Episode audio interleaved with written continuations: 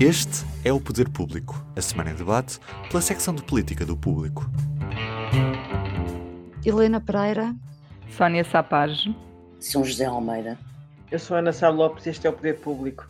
Estamos a gravar na quinta-feira, 6 de maio, à hora do almoço, na semana em que o país parece ter acordado para o que se passa em Odmira, coisa que já tinha sido anunciado por vários órgãos de comunicação social, nomeadamente o público. Ouvimos o Primeiro-Ministro falar de violação de direitos humanos e o Presidente da República aludir que no Alentejo se estava perante uma situação com qualquer coisa de criminoso. Helena Pereira, mais vale tarde do que nunca? Uh, se não fosse a Covid, os poderes continuavam a não querer ver o que está a passar no Alentejo os imigrantes? Uh, a minha resposta a essa a tua pergunta é simples: uh, não. Estou convencida que se não houvesse este caso de Covid, os poderes públicos continuavam a não querer ver, ou pelo menos a não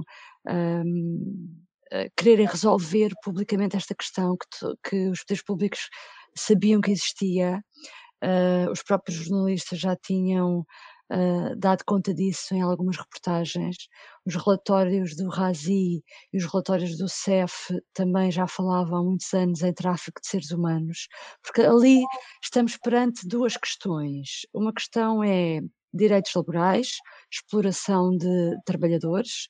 Outra coisa que vem uh, misturada com isso e que o autarca de Odmira uh, chamou muita atenção nas últimas semanas, que tem a ver com os indícios de tráfico de seres humanos, ou seja, pessoas que estão a ser utilizadas por redes que pagam para vir para a Europa, não para trabalhar, uh, para fazer trabalhos agrícolas, mas para fingir que fazem trabalhos agrícolas, no fundo, para conseguir entrar no espaço europeu. E isso uh, chama-se tráfico de seres humanos. Uh, o CEF, desde 2010, que tem relatórios em que fala que Portugal está a ser usado como plataforma para algumas redes operarem. Uh, o ano passado, a Guarda Civil Espanhola desmantelou uma rede em que o cabecilha do grupo estaria, uh, vivia em Portugal e fez, chegaram a fazer buscas em Portugal.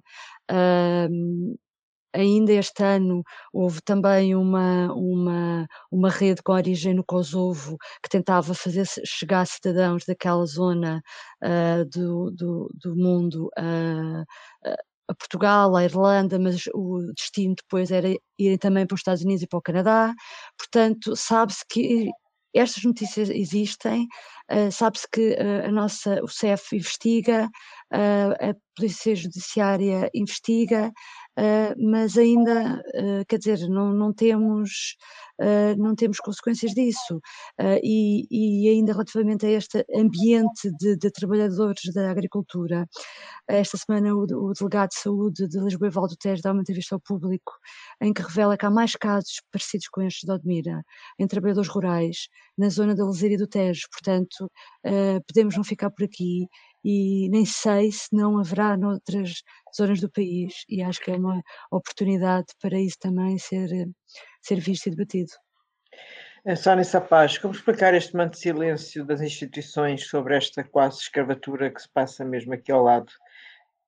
Eu, eu acho que não se explica de maneira nenhuma, não há, não há explicação nenhuma a não ser o excessivo centralismo que nós temos sempre em Lisboa e Porto, nas metrópoles, esquecendo o resto do país, que se diz sempre esquecido e, e, e que se percebe, percebe que é verdade, por tudo aquilo que a Helena já disse, não é? Tem havido sucessivos artigos, sucessivas reportagens em jornais sobre o assunto.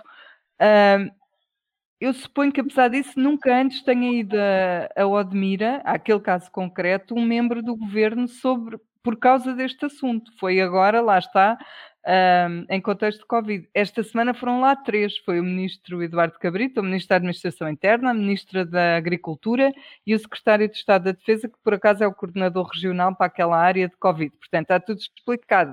Uh, a atenção uh, ao assunto é dada exclusivamente por causa da, da pandemia. Uh, portanto, esta ideia que entretanto se tenta criar de que ninguém sabia o que se passava ali exatamente é completamente errada, não é verdade. Uh, o que é verdade é que este nunca foi um assunto de Estado, não, é? não nunca teve esse, essa importância nem para o PS, para os governos, nem para o PSD, porque isto não nasceu nos últimos anos. Um, e nem sequer os, os, processos judiciais, os inquéritos, nasceram hoje, não é? Ainda ontem ouvíamos na entrevista à RTP Rui Rio dizer que há inquéritos há dois anos e não se sabe de nada. De facto, é verdade. Dois anos depois, não, não, um, uma evidência que está reportada em tantas notícias de jornais, dois anos depois, judicialmente, não há nada, não, zero, não se conseguiu. Enfim, uh, são, são, são questões eh, complicadas, eu sei. Uh, Ouve-se dizer que envolve máfias e, e, e, tráfico de seres humanos, e portanto uh, eu percebo que não sejam investigações fáceis, mas uh, realmente tudo o que se complica em Portugal em termos de justiça acaba por se arrastar demasiado tempo até que se cria uma situação destas. E é verdade, creio que existam mais casos destes pelo, pelo país esse que é nomeado agora pelo, na entrevista ao público, mas outros também. Isto, isto de facto pode ser dramático e a, a pandemia trouxe muitas coisas más, mas olha, também trouxe muitas coisas boas no sentido de que uh, conseguimos, uh, conseguimos tirar o véu que estava a esconder determinadas situações e eu penso que agora não, não há forma de, não há volta a dar não é? O assunto está aí e, e está para ser tratado. Não, não pode morrer assim. São José Almeida, faço a mesma pergunta. O assunto não pode morrer assim, como diz a Sónia? Eu creio que não, que não, não, não vai morrer assim. Há aqui duas dimensões do problema, como a Helena estava, estava falar sobre uma já se falou muito, já falaram muito, que é a questão do tráfico de seres humanos e nas redes de introdução de, de, de, de pessoas na Europa, um, que é evidente, pelo que se tem visto e lido, que estão assumidas, as redes estão, são legais, têm empresas constituídas eh, com escritório em Lisboa que gerem a introdução das pessoas e a distribuição pelo território nacional. É evidente que esse crime já tinha sido falado, Uh, Sabe-se agora que está a ser investigado. Uh, esperemos pelos resultados, são coisas sempre difíceis de, de, de provar e de, de, julgar e de condenar. Uh, são, são redes de tráfico muito sofisticadas e com testas de ferro uh, que têm bons advogados, que, que têm. Pronto, que estão, são redes que estão montadas para resistir a investigações. Mas para mim há aqui uma outra dimensão que foi exposta e que me preocupa também muitíssimo, que é as condições subhumanas em que os imigrantes vivem uh, em Portugal concretamente, os, os, imigrantes trabalham na agricultura.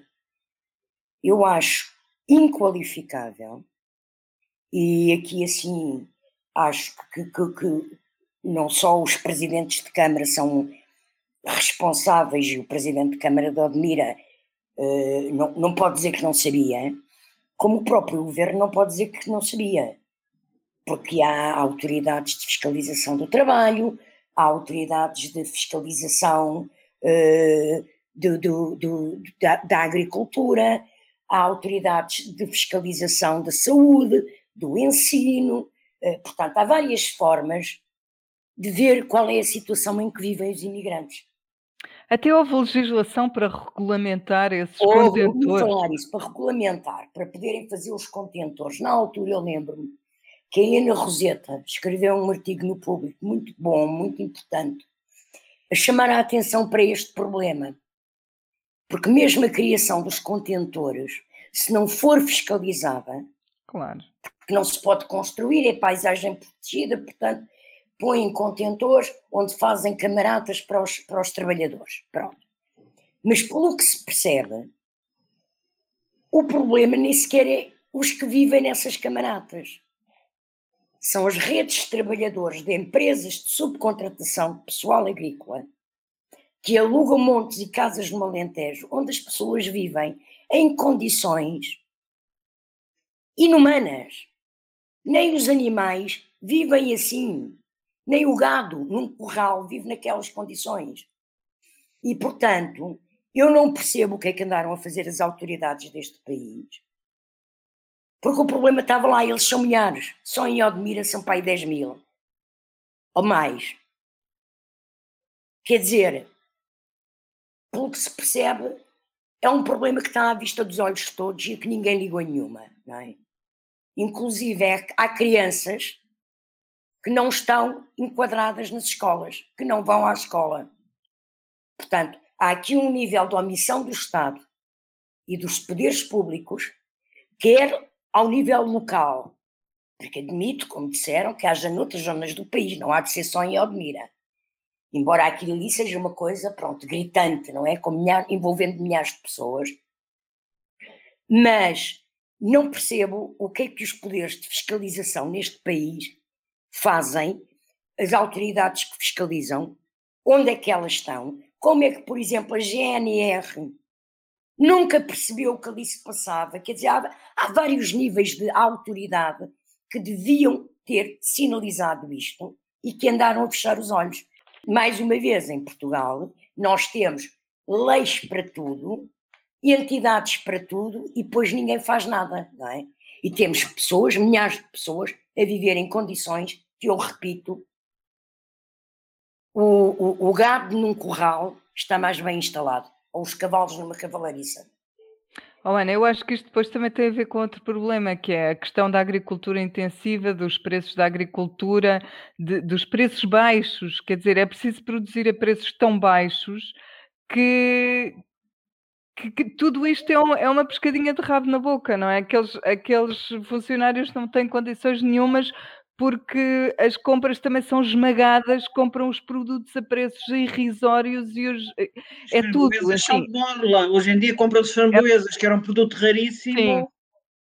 Não, e para eles, para quem vende, são mesmo de borla. Nós ainda compramos no supermercado e pagamos um, um, um X, mas quem vende, eh, eh, os preços são totalmente esmagados e isso, isso são coisas que depois não convém, não, ninguém quer mexer muito. Pronto tem a ver com tudo isso. Acho mesmo que é uma pescadinha de rabo na boca. Mas é um, é um problema gravíssimo a esse nível mesmo. Essa concorrência existe noutros setores da agricultura, existe noutros setores de produção, e isso não impede. As pessoas podem ter salários baixos, mas não têm que viver naquelas condições de Claro que não, ó oh, São José, ninguém tem de viver A concorrência não explica tudo. O que eu digo é que é, é, exatamente o que se passa na China com quem, com os menores que trabalham nas fábricas de roupa que nós compramos cá. Sim, mas, mas, Portugal é uma democracia, não, não é a China, é? e por um lado. Por outro lado, eu acho que há aqui mais uma vez um outro problema, que é o fundo eh, mental e cultural eh, xenófobo que existe em Portugal e que existe em todos os países, mas que em Portugal é claro que existe, um, que é, são imigrantes, não interessa, deixas lá estar. São asiáticos, são indianos, são paleses, não interessa. É verdade.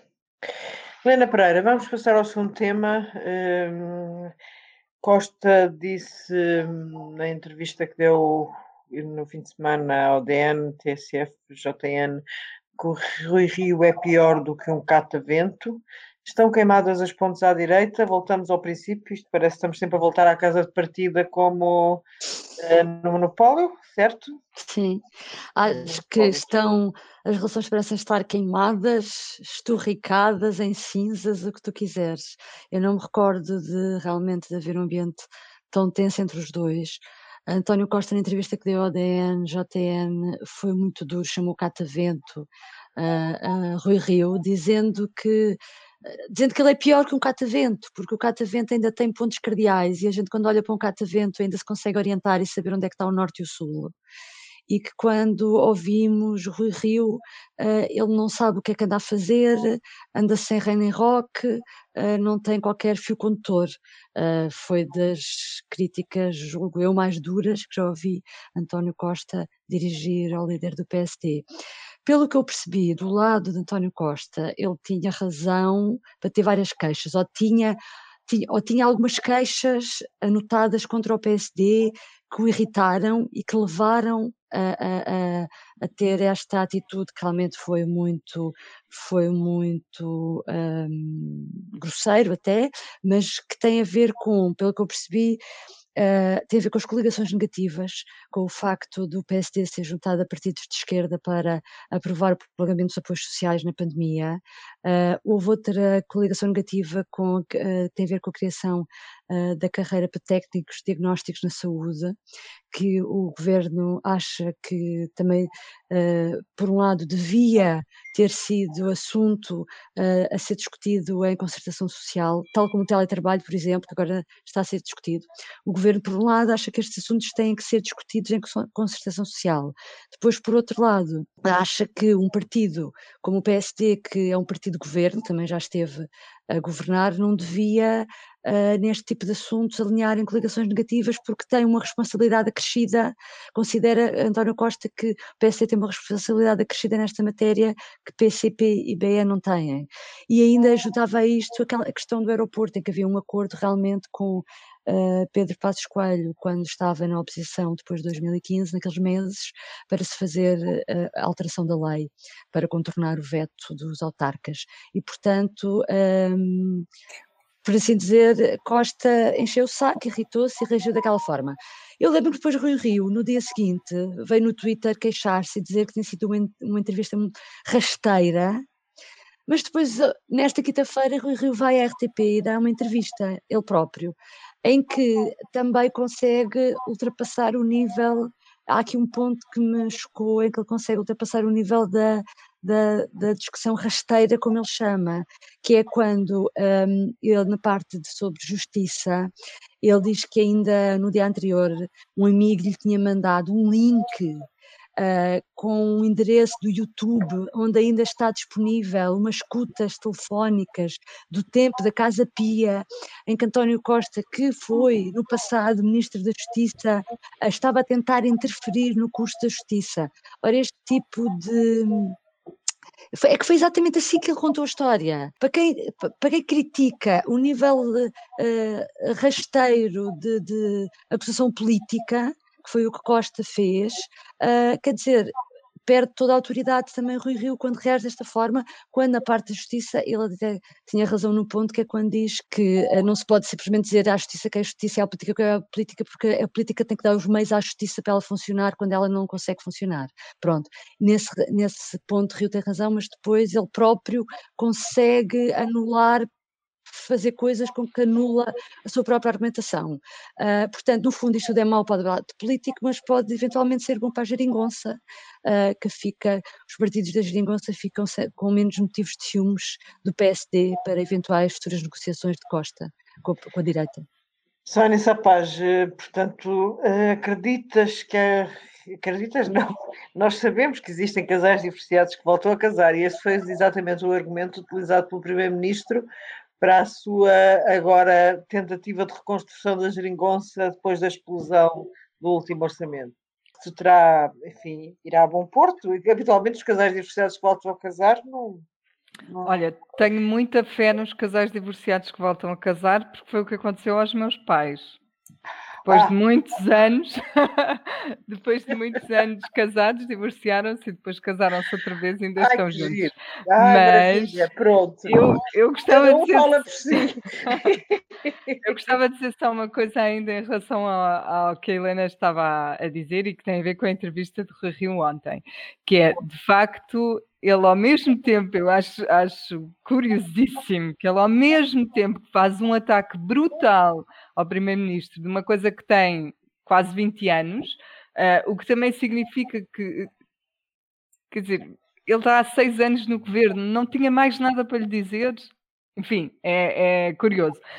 Mas é que ele logo a seguir diz que ele, como líder da oposição, não pode ter estados de alma, gostava muito de atacar Costa, mas não pode ter estados de alma, e em nome do interesse nacional, há assuntos para os quais ele sempre estará disponível para falar. Portanto, é, é de facto, enfim, eu não quero dizer que, que Costa tem razão, mas uh, ele de facto permite uma coisa e o seu contrário. Enfim.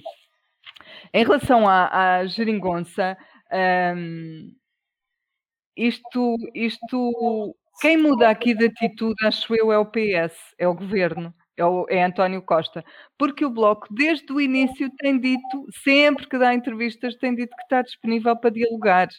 A Catarina Martins faz questão de dizer isso. Somos espezinhados, mas queremos dialogar, estamos abertos ao diálogo.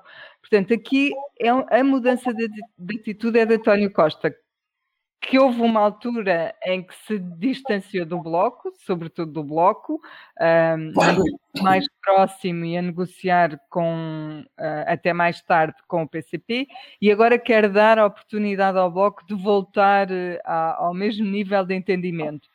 Eu não sei se as coisas podem voltar a ser como eram neste caso apesar da minha fé nos, nos casais divorciados que se voltam a juntar, porque hum, acho que aconteceram demasiadas coisas pequeninas, foram demasiadas picardias, foi demasiado desprezo para um partido esquecer isso tudo e, e votar um orçamento.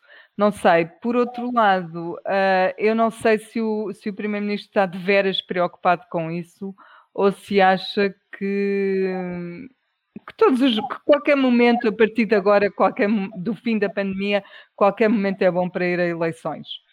Uh, porque hum, ele, ele continua, em, tem, continua a ter bons números nas sondagens, uh, uh, ganharia se não deixasse o Chega crescer muito. O PST nunca descolou ao longo destes, desde, desde que foram as eleições de 2019.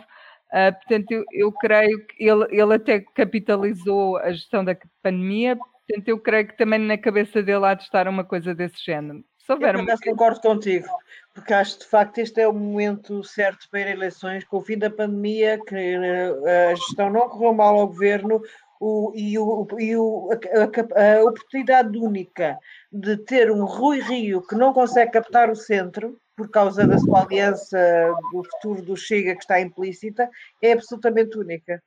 Uh, quer dizer, o orçamento pode passar, com certeza, mas também não me espanta que este amor todo não fosse para fazer um, um casamento feliz a seguir a um divórcio.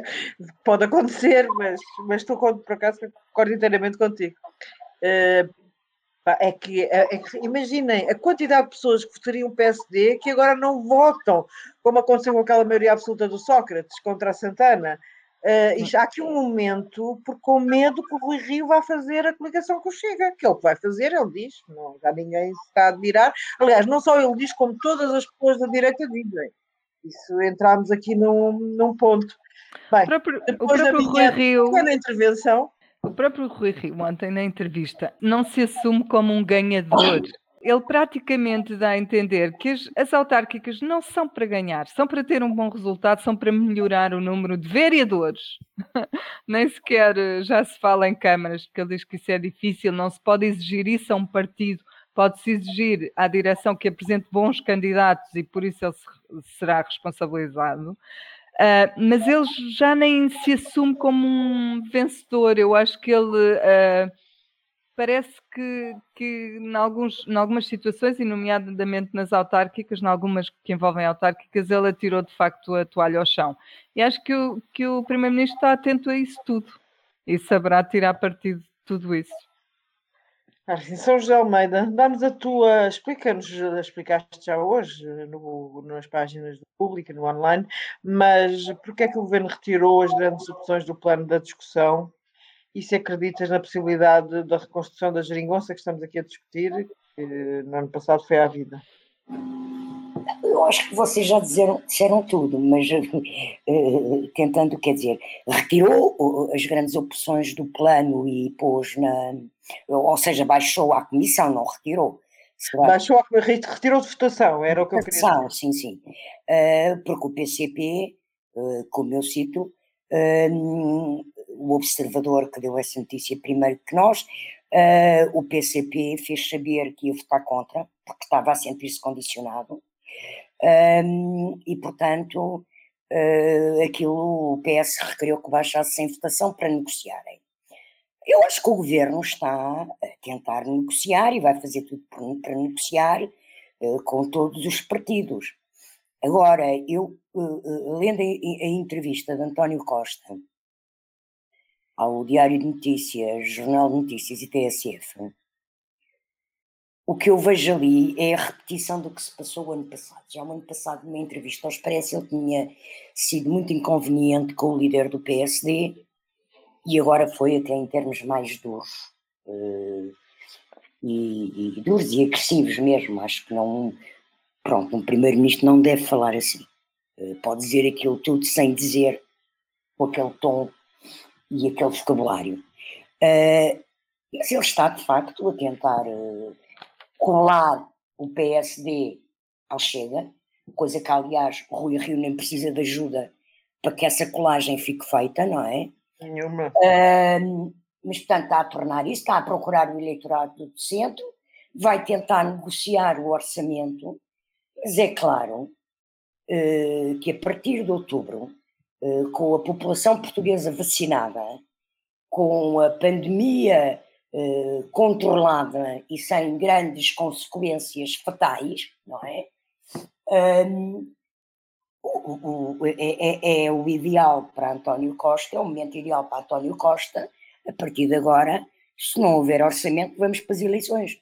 Porque, por um lado, ele tem o PSD encostado e à, à, à, à direita, não é? Rui Rio, que começou o mandato no centro, encostou-se à direita.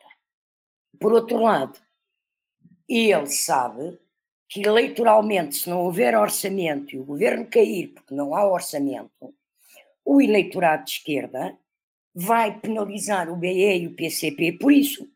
Porque nós temos que perceber aqui uma coisa, quer dizer, o que é que garante o reforço eleitoral ao PS neste momento? Admito que possa não ter, mas vai tentar ter maioria absoluta. Mas vai ter sempre um reforço eleitoral. Porque se houver eleições com um orçamento a cair, porque a esquerda não aprovou, com o PSD encostado à direita, há ainda um outro fator. O governo, bem ou mal, há mais de um ano, que está a assegurar a manutenção económica de milhares e milhares e milhares de pessoas. Os layouts, os apoios às empresas, as moratórias, o isto, o aquilo. Há uma economia que não explodiu ou não implodiu porque houve subsídios. O primeiro-ministro, neste momento, é o grande editor de cheques neste país. E, portanto, as pessoas que estão fragilizadas, que não sabem se no futuro se acabam os subsídios, como é que vão viver. As empresas que se deixam de ter apoios não sabem como é que vão sobreviver neste momento, as pessoas têm uma imensa tendência em votar quem lhes assegura, em quem lhes assegura o rendimento. Portanto, não há aqui só os fatores políticos que fragilizam a esquerda em eleições e fragilizam a direita em eleições antecipadas, como há o facto de António Costa ser a pessoa que neste momento está a assegurar financeiramente a, a, a vida de milhares de portugueses. Milhares e milhares. Milhões, talvez.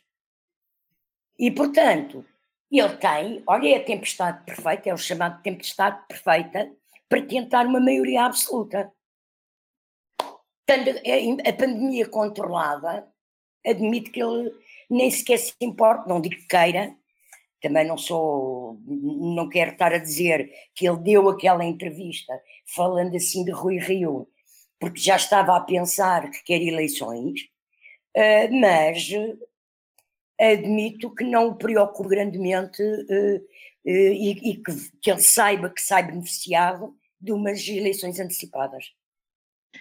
Ok, vamos para o terceiro tema, eh, MeToo. Helena Pereira, é possível o MeToo à portuguesa, como aconteceu na América em 2017?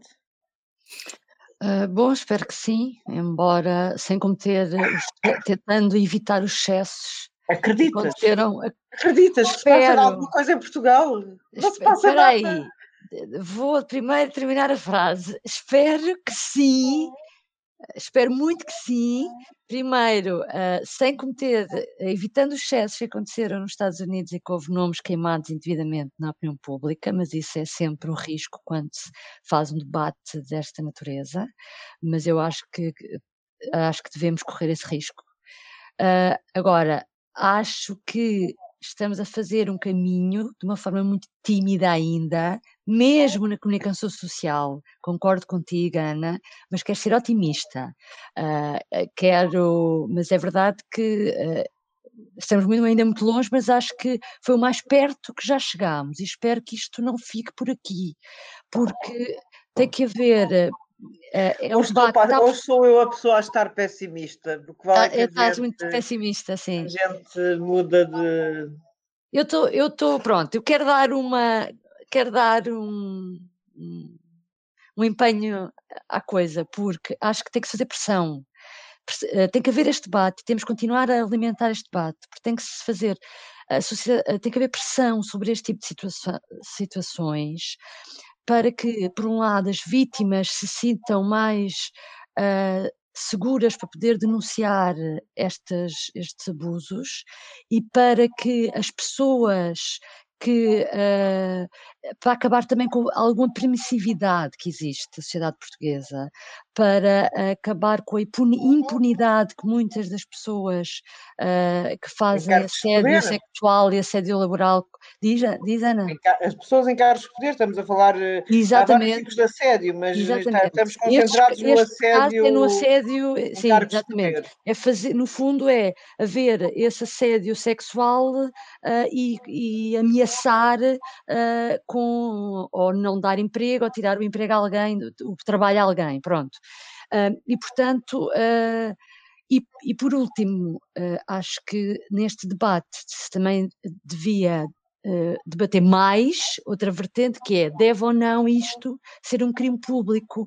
Ainda há pouco tempo nós fizemos um trabalho no público em que a Omar vinha falando nisso, porquê? Porque há muito poucos, muito poucas denúncias de, de, queixas por assédio sexual e assédio moral e, e, tem a ver com esse ambiente que existe, em que as vítimas também não querem falar disso uh, e os agressores muito menos.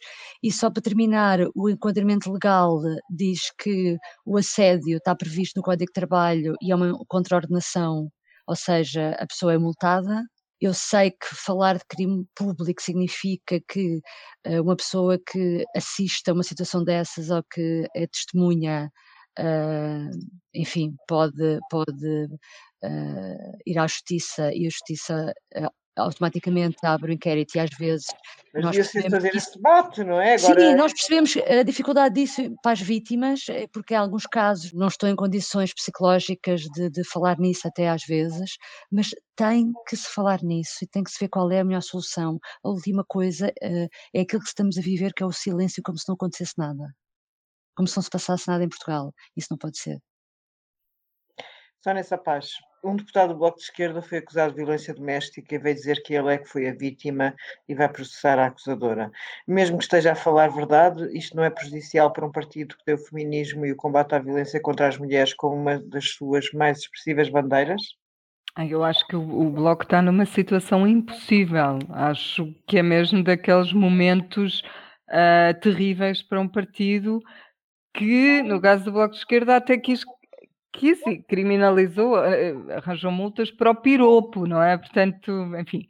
Mas porquê é que eu digo que está numa situação impossível? Porque se ensaia qualquer tipo de censura ao seu deputado, uh, é mau, não é? Porque ou, ou terá de o afastar, ou, ou ainda por cima ele é candidato a uma Câmara, não é uma coisa boa se ignora as queixas e o tema, sobretudo o tema, quando passou o tempo pelo país a defender mulheres uh, que se diziam vítimas de violência doméstica é no mínimo hipócrita politicamente, por isso eu acho que não há, eh, não há nenhuma saída feliz para o Bloco de Esquerda.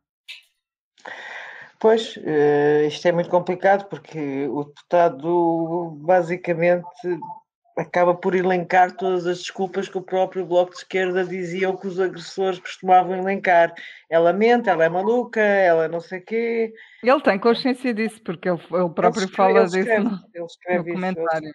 no Eu, comunicado. é- eu, eu sei que a vítima, 99%, não sei se a expressão é esta, das vítimas têm razão, mas no meu caso sou eu a vítima. É. São José Almeida, chegou a altura do mito português ou ainda não estamos preparados para isso? Eu acho que não. não vamos, eu eh, eh, percebo o, o, o que a Helena Pereira disse, mas acho que não, sabes? Eu há muitos anos que preocupo-me bastante com estas questões e, e indigno-me bastante com estas questões, mas acho que o mito à americana nunca teremos. Primeiro porque Portugal é um país católico, de cultura católica, mesmo os ateus têm uma cultura católica, um fundo moral católico, eh, e não somos um país protestante como os Estados Unidos, não é? Em que essas coisas são completamente diferentes. Eh, E há uma diferença basilar, que é o- a confissão. A confissão nos católicos é íntima, E apaga o crime. inviolável, e num país protestante e na cultura protestante eh, a confissão é pública e os pecados pagam-se na terra, não se pagam no céu. Bom, mas, tirando isso, somos um país profundamente machista e sexista. E, portanto, é normal, em Portugal, que uma mulher seja assediada. É normal. Sexualmente assediada, uma coisa que faz parte. Quer dizer, de uma forma ou de outra, acho que todas as mulheres em Portugal já passaram por isso. Como também somos uma cultura de respeitinho e de dependência do poder, que uma pessoa num cargo de poder é normal que faça assédio moral, laboral. Portanto, eu penso que Portugal é, eh, nestas questões do que é os direitos de género e de igualdade de tratamento de homens e de mulheres e de respeito pela dignidade das mulheres, é um país ainda muito atrasado. Há muita coisa que evoluiu, é evidente. Estamos muito melhor do que estávamos há 10 anos. Estamos ainda muito melhor do que estávamos antes do 25 de Abril, nem quer não há comparação, é outro mundo. Mas termos um fenómeno sério sobre isto em Portugal de denúncia, não acredito. Depois há um problema terrível neste país.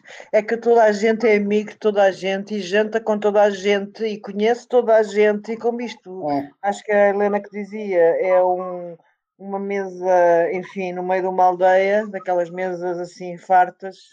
Não sei se é a melhor Há uma, metáfora. há uma- há uma expressão tradicional que é aquela célebre, acho que é do essa, aquela, que já virou expressão tradicional, não sei se ela escreve mesmo assim, agora não me lembro, mas Portugal é um penico, não é?